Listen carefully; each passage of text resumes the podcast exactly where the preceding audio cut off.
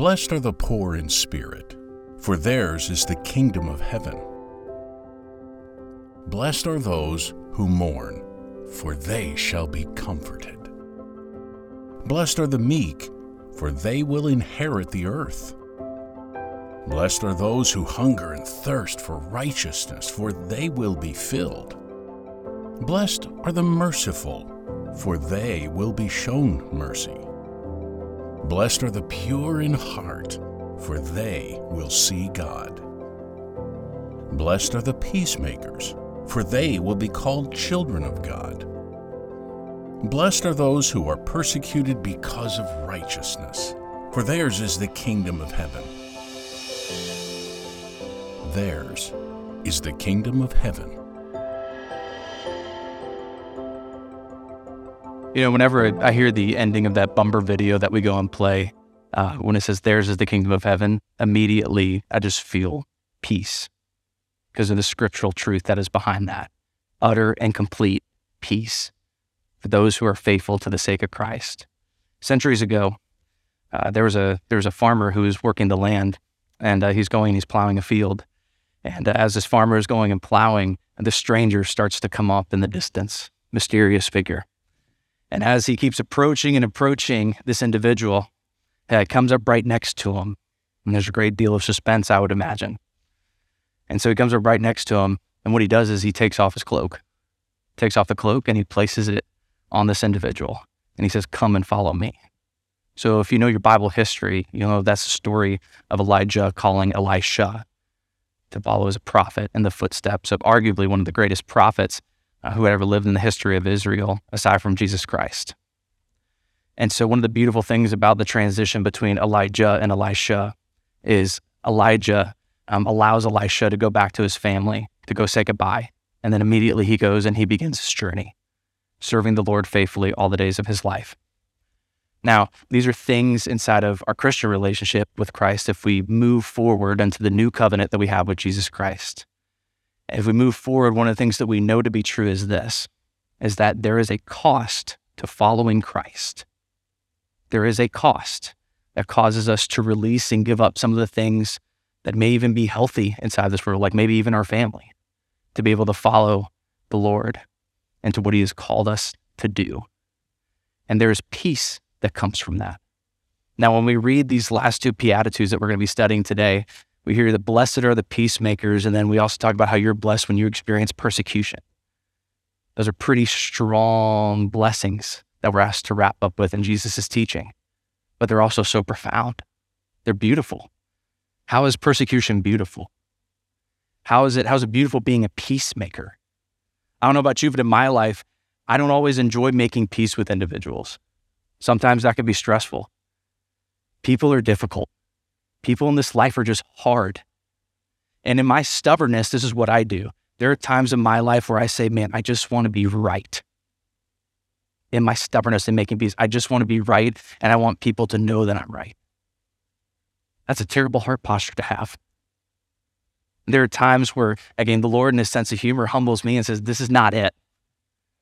Where's the grace? Where's the mercy? Where are the things that I show to you? And how come you're not reflecting those things to other people? And so this is where my heart is today for you inside this room. There was a study that I was reading. And I, and I just, I found this so profound. There was a study that I was reading and it was on Generation Z and Generation Alpha, which is the younger generations. They gave us trendy names. I don't understand why. They could just call us the younger generations. And so this study that I was reading said this In the American church, individuals who are 25 and under, these individuals are considered the most biblically illiterate generation in the history of America. Think about that. The study went even as far to say that a percentage of them couldn't even tell you what John 3:16 meant. Could even say for God to love the world. And so I start backpedaling inside my mind. Well, well, what could be the reason why? We could go through all the different culture wars that are taking place right now. We can go through, again, the enemy doing a really good job deconstructing the home, deconstructing the environment that was originally meant to be able to bring up or raise up children the way they should walk, lest they depart from it. We could go into all these different things that the culture provides. But those things are all fruits. And so we have to trace the fruits back to the root issue. And so if you go back and you look over the course of the history of the church these past decades, what the church has done an incredible job of doing is presenting the gospel and saying, man, this is the gift that Jesus gave for us. They died on the cross for our sins. They was buried, that he bodily rose again from the grave three days later. And we have a choice to enter into a relationship with him. We've done a great job preaching that. But maybe here's the thing that maybe we forgot. Maybe we forgot to say that there was a cost to following Christ. Maybe that's where the kids who are 25 and under, the kids that I get the blessing of working with and the joy of working with, maybe that's why they don't get it. Because when things get hard, they quit, they back off.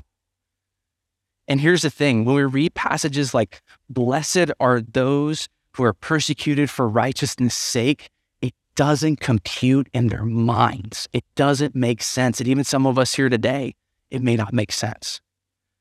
That we are actually blessed when we are persecuted for the sake of Christ. So today we're going to be, again, in the Gospel of Matthew. It's one of my favorite Gospels. We're going to be chapter five. We're going to be in verses nine through 12. And as we walk through this today, we have two key thoughts. We have peace on one side. We also have persecution on the other side. And what I want you guys and gals to do is I want you to come with me and we're going to discover the harmony that can be found between the two, both peace and persecution. How can we be a peacemaker, but how can we also make peace internally with the fact that we will be persecuted for the sake of Christ? Because there are individuals in our world around us right now, churches that are being forced to be underground, churches that our church partners with, pastors who are beaten daily, Christians who are beaten daily for the sake of Christ.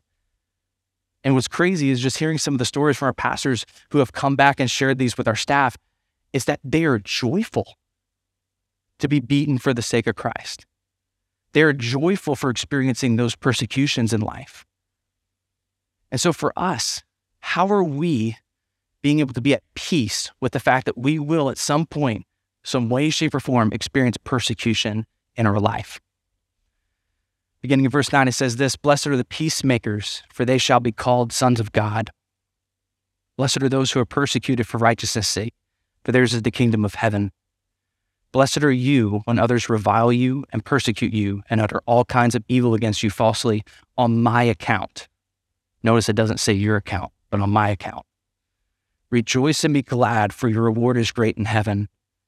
For so they persecuted the prophets who were before you. Father, thank you for this opportunity that we have just to open up your word of truth. Um, Father, protect me from myself. God, I just pray that we will be able um, to allow your word just to come alive here, Father God. We know that your, your word does not need any help being relevant. We know that your word is very prominent inside of our culture today. And we just pray as we talk about being a peacemaker and we talk about the persecution that we experience, Father God, that we will be able to see the beauty and the harmony between being at peace with the, with the fact that we will be persecuted for your sake. Thank you for your kindness that you've shown this church. Father God, continue to give us neither poverty nor riches, but give us our daily bread. Help us to walk in all humility in our relationships with you. And for those in this room who do not know you, um, Father God, I pray today would be an opportunity for them to start asking themselves really hard questions about what it looks like uh, to be in a relationship with you. In Jesus' name we pray. Amen. Peacemakers, these are individuals who are self controlled, who obey the word of God, love difficult people, and mediate conflict. Here's something if you're a peacemaker inside this room, this is something that you do really well. If you want to be a peacemaker inside this room, listen up to this. It starts with self control. Peacemakers are self controlled individuals. Here's why whenever conflict arises, if you don't have control over yourself, the conflict will control you. That conflict will dictate what you do and what you don't do, what you say and what you don't say. It all starts with self control. So, how do I get peace and how do I get self control? This is where we get to survey the harmony of the scriptures. Okay, here's the beautiful part about God's word it is the living, breathing word of God, and it is interconnective. Here's what that means that means I can read a passage inside of John and I can read a passage inside of Galatians and I can see that they actually really complement each other. Here's what I mean by that. So if you go inside of your Bibles and if you if you go and study Galatians where it talks about the fruit of the spirit, but the fruit of the spirit is love, joy, peace, patience, kindness, goodness, faithfulness, gentleness, and self-control. Against such things there is no law. Paul says that we have the ability to be able to bear fruit. If you go to the Gospel of John, here's what's interesting. John, who was able to provide an eyewitness account to the risen Christ, an individual who actually did life and ministry with Jesus, he actually says that Jesus says that I am the vine and you are the branches. So let me connect the dots for you here. If Jesus is the vine, we're the branches, but Paul says we also bear fruit, then who do we be, need to be connected to in order for us to bear fruit? Jesus. So, if we want to start bearing these fruits peace, self control, love, joy we have to be dwelling and abiding in the vine, abiding in Jesus. So, this all starts with you. If you want to be a peacemaker, if you want to be an individual who is self controlled, ready to go whenever tensions arise and moments and conflictions moments come across, if you want to be ready to go and be a peacemaker, you have to be abiding with Christ. That is the first step that's the first step dwelling with Him. And what happens is, is if we start dwelling with Him, if we start doing life with Jesus, if we start spending time in His Word, praying to Him, being relational with Him, you know what happens? We start to listen to the words that Jesus says inside of His Word. We also start to listen to the words that are said here inside of the Bible. And you know what starts to happen is that we start to either say, man, this is either like really good or this is really crazy right? All the things that God's commanding us to do. When we start to realize, oh man, this is this is actually like really, really, really good. Then what happens is we start to put those things into practice. We become obedient to what God's word says. And that's the key. It's being able to humble yourself to the point where you realize it's not about you. Being able to be obedient to what God's word is commanding you to do. A willingness to submit, to die to yourself, when we start obeying God's word, when we start obeying God's word, those things start pouring out from us. The scriptural truths, the things that the Holy Spirit brings to mind, being able to minister to us in really difficult and tenuous moments. And this is probably the hardest one for me. And I know we started off with this, but loving difficult people. People are difficult and hard, man. It's not easy. So this is my advice. Instead of instead of you guys spending money on a on a book that says how to love difficult people, this is this is my biblical advice for you. Okay. Love your neighbor as yourself.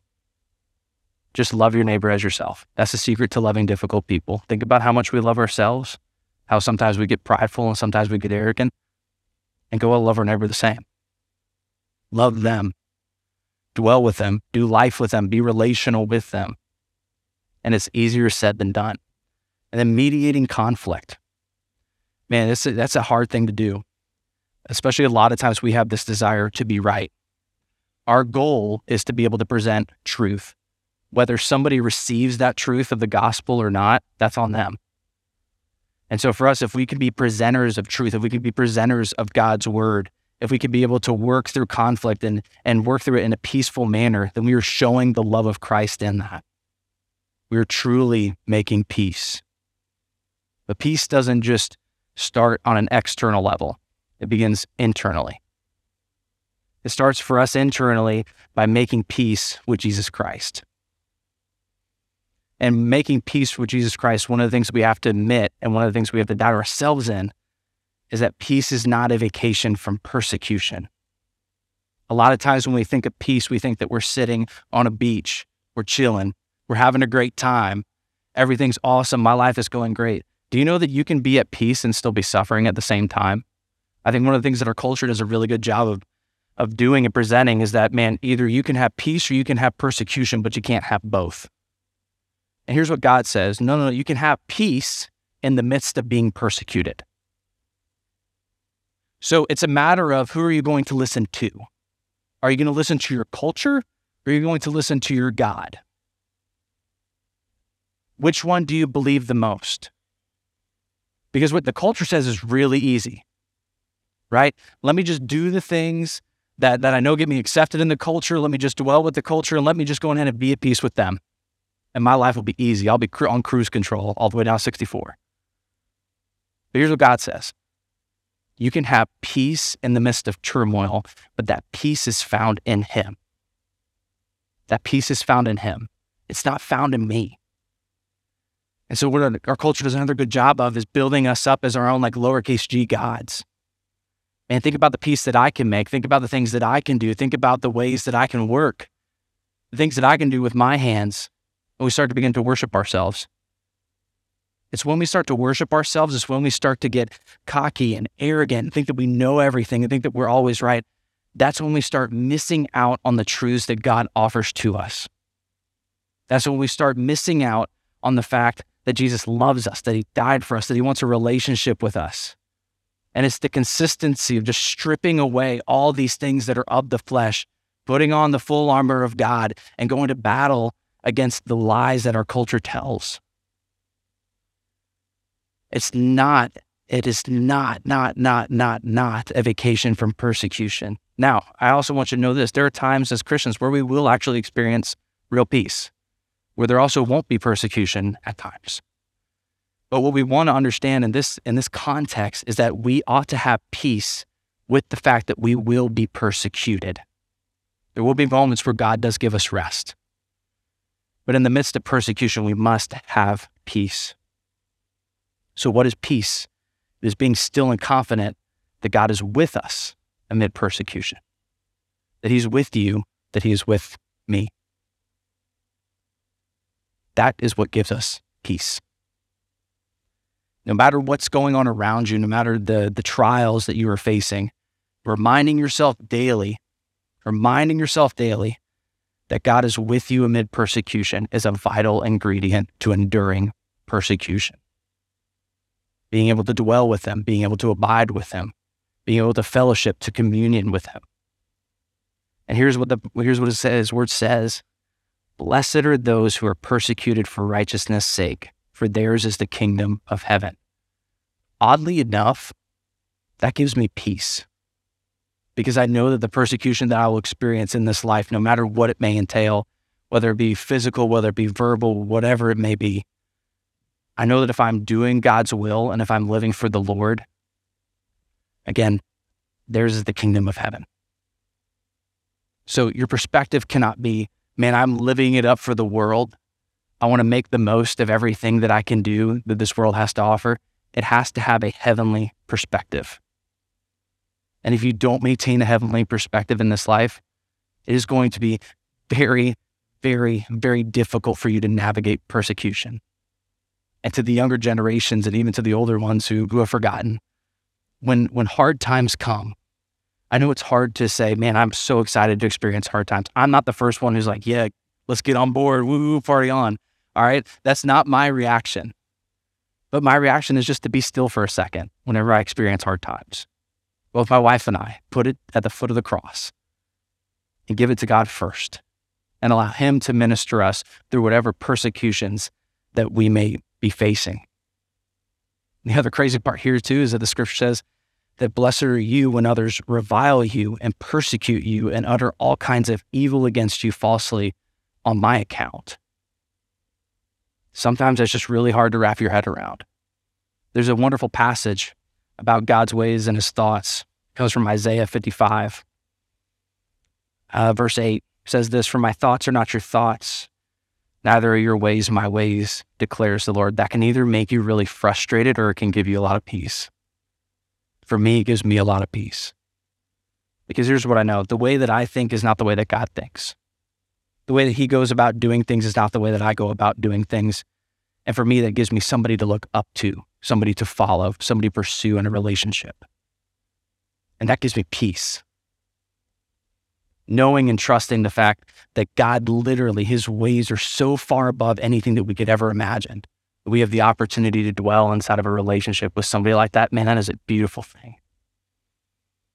And then on the other end, when we go and we we have this relationship with Christ, and if, if we're walking through them, no matter what the hardship may look like, that peacemaking, it has to start with this step. It starts by making peace with Christ.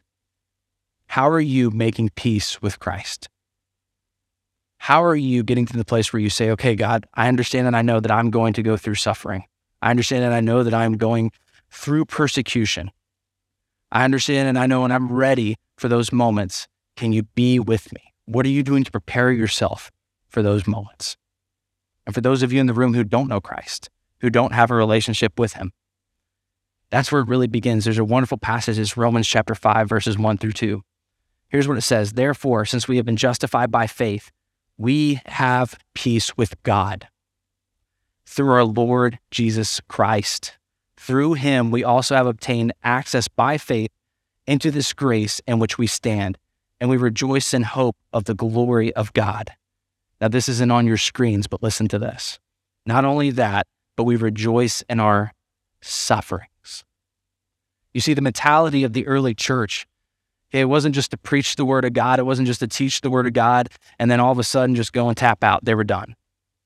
No, it was to consistently live it out, model it day by day, going and making disciples of all nations, baptizing them in the name of the Father, the Son, and the Holy Spirit. Every single day they lived that out, no matter what the cost was. So, how are we doing this as a church? Who are we discipling? How are we connecting inside of our local body? And for those of us that are experiencing like active persecution right now, do not isolate yourself. What I'm about to say is not a shameless plug for small group season. I'm being serious when I say this. Get inside of a small group and get inside a biblical community if you're walking through persecution. And if you're not being discipled, get inside of small groups because that's super important to be able to go and grow together as a family. Huh? You said plug in. Nice. So here's the thing. Here's the thing. Guys, we have, that was funny. Great. Your comedic timing is impeccable. So here's the thing, guys. Here's the thing. We need to be involved inside of the body of Christ and doing life together. These people inside of the early church didn't just isolate themselves from biblical community. They never forsook coming together and worshiping together and growing in their walk with the Lord. So, if we are going to model, again, the things that the early church did, if we're going to go model the discipleship that they went through and they experienced, then we need to be collectively doing life together with one another, not only inside the walls of this church, but outside the walls of this church. And small groups are a great place to start. And so get involved and plugged in to the life of this church. I promise you, you will meet some amazing people who have walked through all kinds of different hardships have walked through all kinds of fun experiences and have done a lot of life with their Lord and Savior Jesus Christ. And you will get some serious wisdom from them to teach you on how to live this godly life. Our burden, but our blessing is passing on what we have learned from the Word of God to the next generations. If you want to help me do my job, then continue to train up your kids in the way that they should walk. Continue to invest in them. They're it. They're the next generation that's going to be able to be leading this church. And so, if they're the next generation that's going to be leading this church, then we ought to do our due diligence to teach them how to do it the right way and not let the culture teach them how to do it. Teach them how the word, what the Word of God says about being a peacemaker, about experiencing persecution, how we're blessed from it. That's our responsibility. That's our burden. Because one day we're going to pass away, one day we're going to die, we're going to go to heaven. For those of us that know Jesus Christ, and then it's them. They have to carry on as we have left. So, the last thing, and I want you guys to understand and walk through today is that Christ is our Prince of Peace.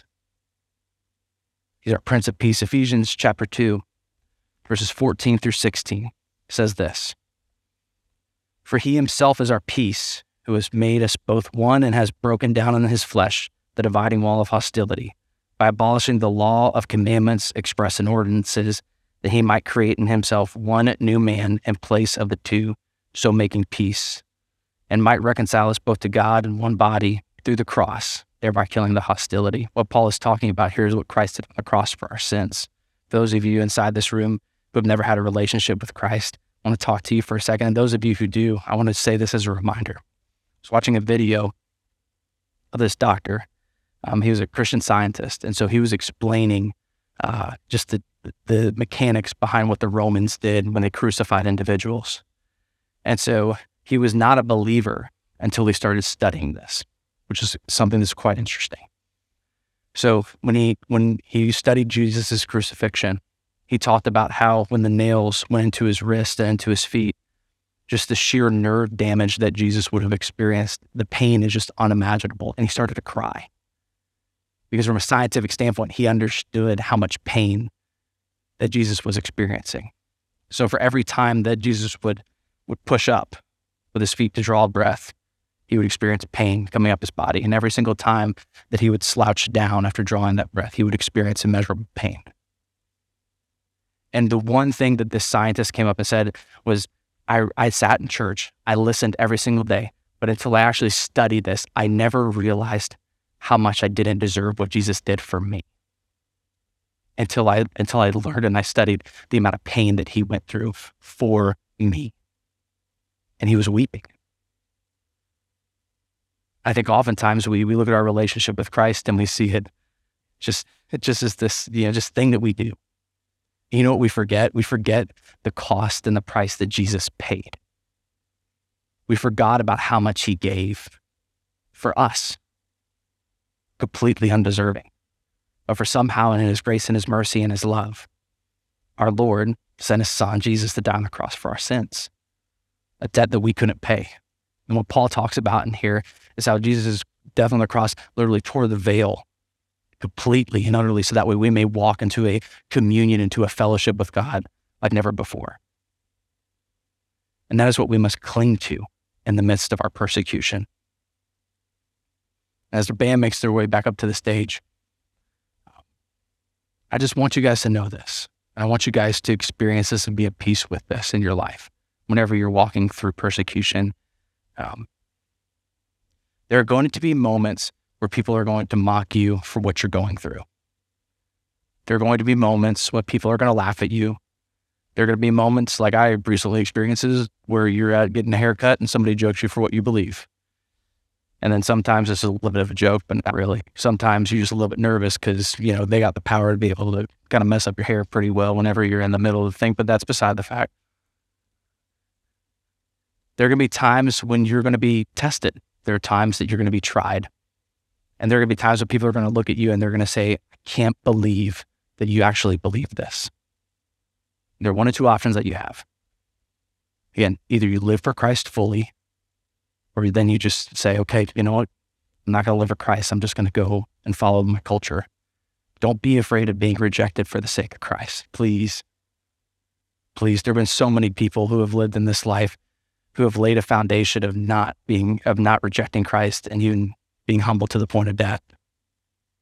Please do not reject Christ. And for those of you in this room again who are sitting here and you're just literally wondering, man, this guy's this guy's either crazy or he's telling the truth. It is the truth. And even some of your minds, it might sound a little bit crazy.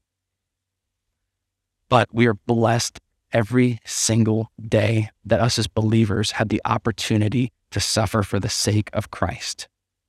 We are blessed every single day for those moments when we walk through persecution. We are blessed when we are able to make peace, but it all starts with you being able to make peace with Christ, to die to yourself, to say that you're a sinner, say that you're a sinner in need of a Savior, to repent of your sins, to believe that Jesus Christ died on the cross for your sins. Bodily, he was buried, he resurrected from the grave again, three days later, claiming victory over death. And by confessing with your mouth that he is Lord, you will be saved, entering into that relationship with him. And so today, as we continue um, to, to navigate um, through the next journeys that our church is about to go through, as we continue to talk about um, some more things in the life and body of our church, I just want to end this series with you um, with this truth. Your relationship with Christ has been paid for. Remember that. But discipleship and being more like Christ comes at a cost. Are you willing to pay it? Father, thank you so much for today. Thank you so much for the opportunity that we had to open up your word of truth. Thank you for these individuals um, who are here inside this room. May you continue to bless us. Uh, may you continue to grow us in all wisdom, favor, and stature with you, with man. May we continue to abide with you, to grow with you, to dwell with you. And no matter what type of persecution we may experience, Father, I just pray that we would continue to just be remembered that you are with us and there's peace that comes from that. Father, you are kind and you are good. Thank you for this time that we have to worship together.